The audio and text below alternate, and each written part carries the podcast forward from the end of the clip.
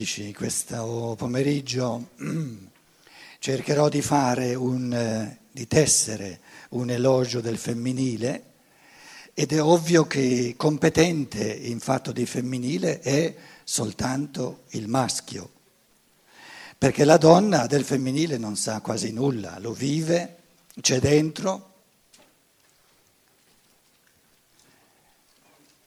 Invece chi il femminile state facendo finta che io non abbia fatto una barzelletta, eh, mi, mi, fate la faccia che fanno i tedeschi quando racconto una barzelletta. Ci devono mettere una mezza giornata per eh, and, trovare il senso metafisico della barzelletta e soltanto allora si permettono di ridere.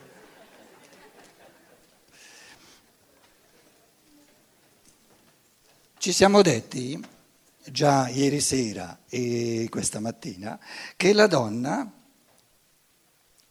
cerco di buttar lì alcune idee, è un tema difficile, bello, complesso e quello che io non riuscirò a dire poi tutte le, le donne qui in sala integreranno eh, nella discussione, nel dibattito che spero sarà vivace. Da quello che già dicevamo, si evince che la donna nel mondo esterno è femminile nel mondo esterno. Allora, la donna è femminile nel mondo esterno, invece è maschile nel mondo interiore, ciò che chiamavo ieri sera il mondo eterico, che è l'inizio di ciò che è sovrasensibile, di ciò che è spirituale.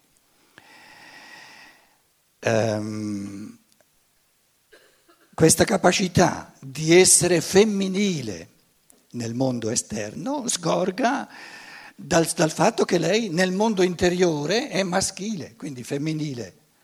Significa, ehm, diciamo,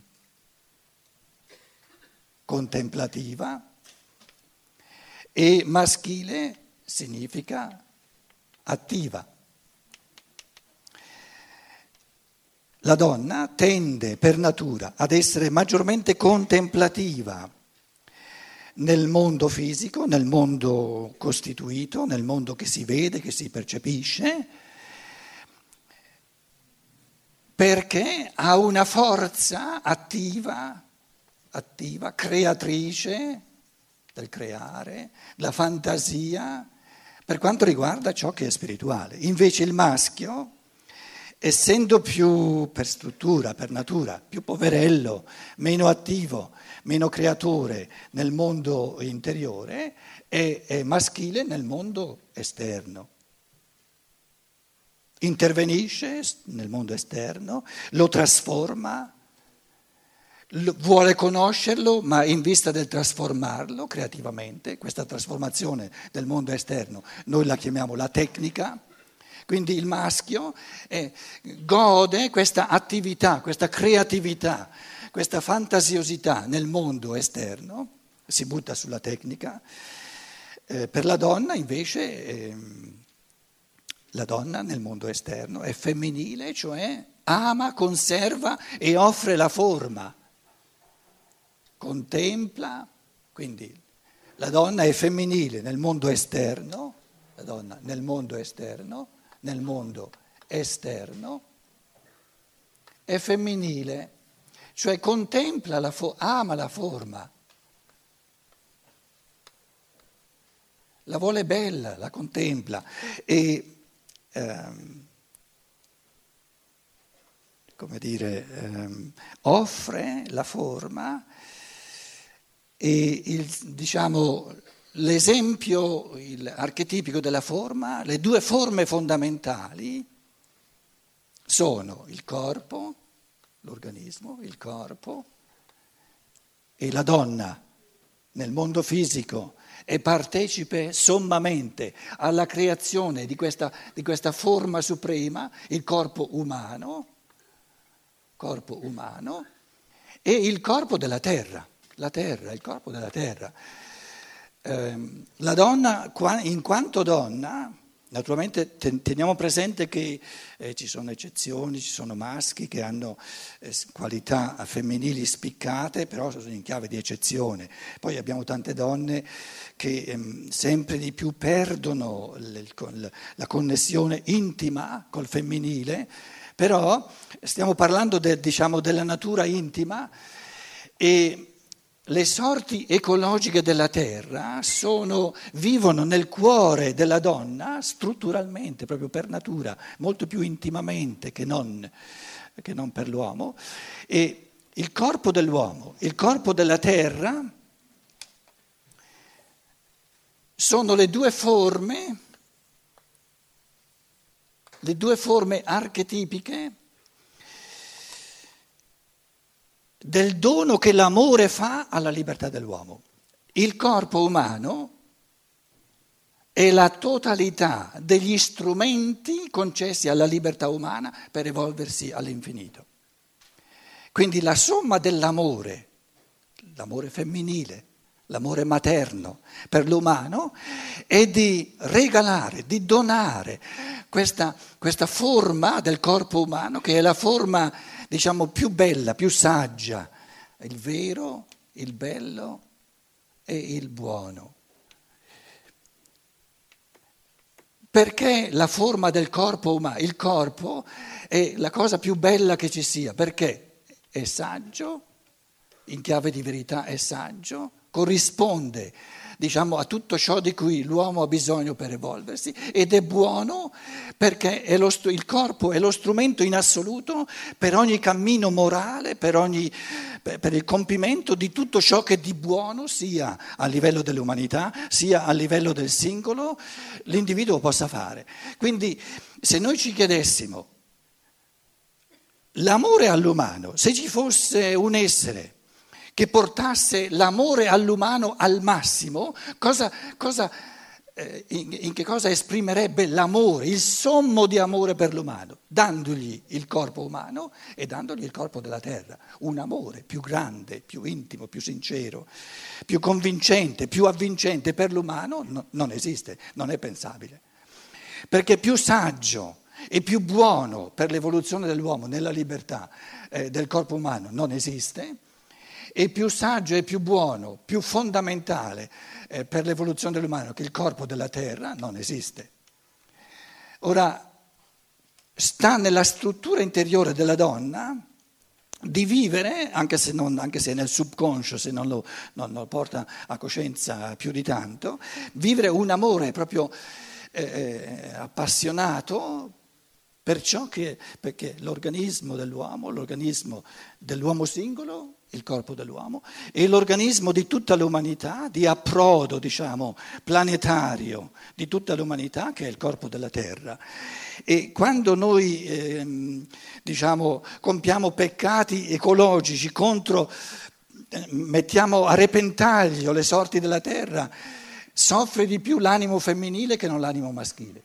L'animo maschile mm, non, fa, non, fa, non, non soffre più di tanto quando, quando eh, non so, ehm, una Monsanto eh, in, in, in, Brasile, per esempio, tutte queste, queste foreste vergini, eh, alberi enormi vengono, vengono, vengono eh, mettendo a repentaglio tutto diciamo, il sistema, eh, l'equilibrio ecologico della terra.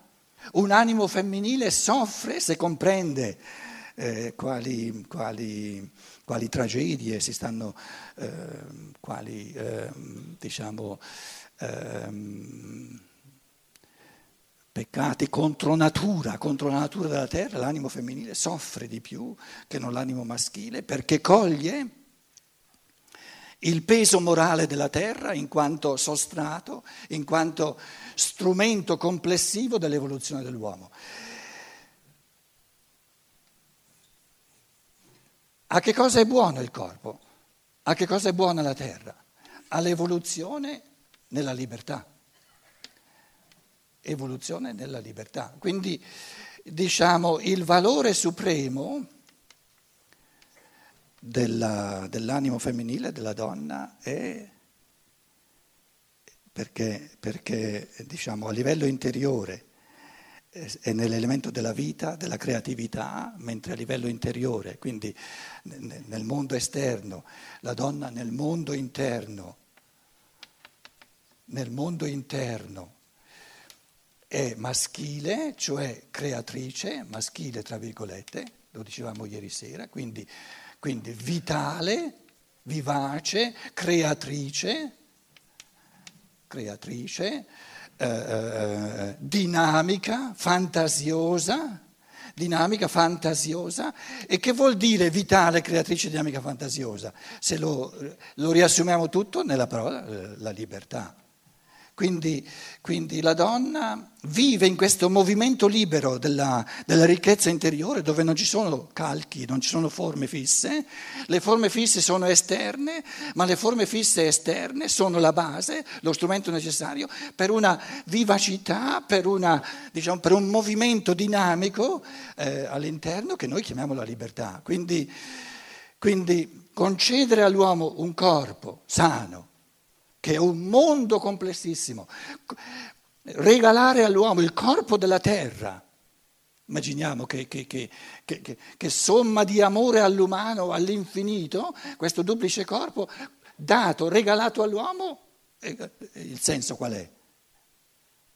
Come duplice strumento dell'esercizio all'infinito della sua libertà, una libertà che diventa poi sempre più individualizzata, sempre più unica a livello di, eh, diciamo, di ogni individuo, perché eh, se la libertà è proprio la non gestibilità dal di fuori, eh, ognuno, ognuno, può dire soltanto lui, la libertà è un fenomeno del tutto individuale.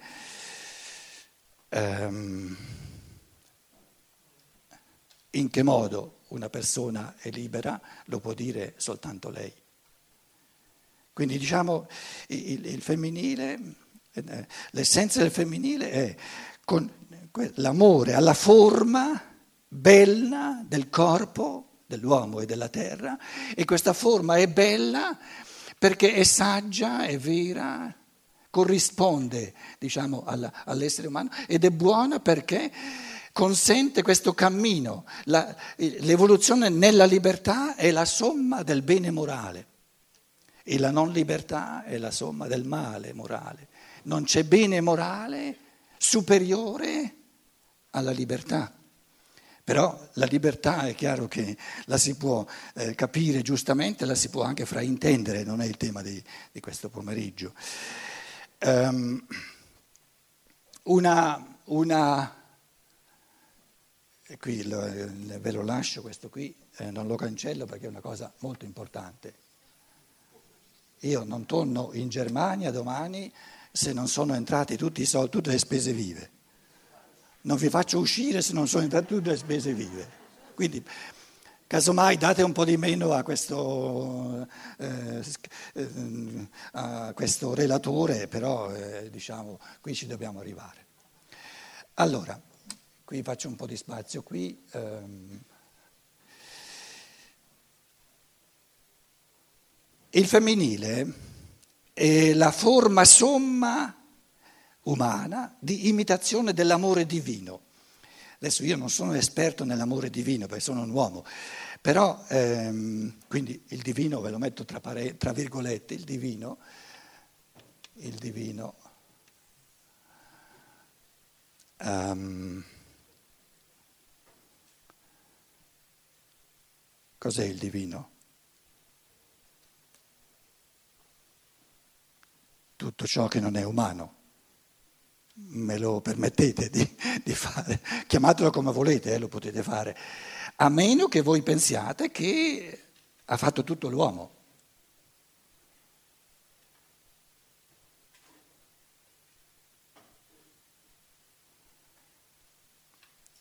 Ci siamo solo noi nel mondo? Chiamatelo la natura. Spinoza diceva Deus sive natura, Dio oppure natura, la stessa cosa diceva lui, il divino, la natura.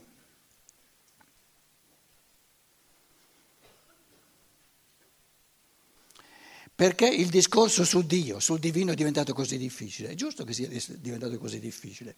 Adesso io vi riassumo, eh, per sommi capi, riflessioni che la scienza dello spirito di Rudolf Steiner fa, bellissime tra l'altro, se poi uno diciamo, le afferra a livello di pensiero, perché dice, eh, mi spiega tante cose, ma guarda, allora ve lo riassumo, dice, eh, il divino, Dio, o quello che si vuole, il creatore, il creatore,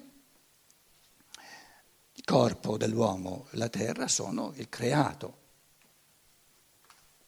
sono il creato. presuppongono, la terra presuppone una creazione che ha creato la terra, perché c'è, e, e mica è saltata fuori da sé la terra.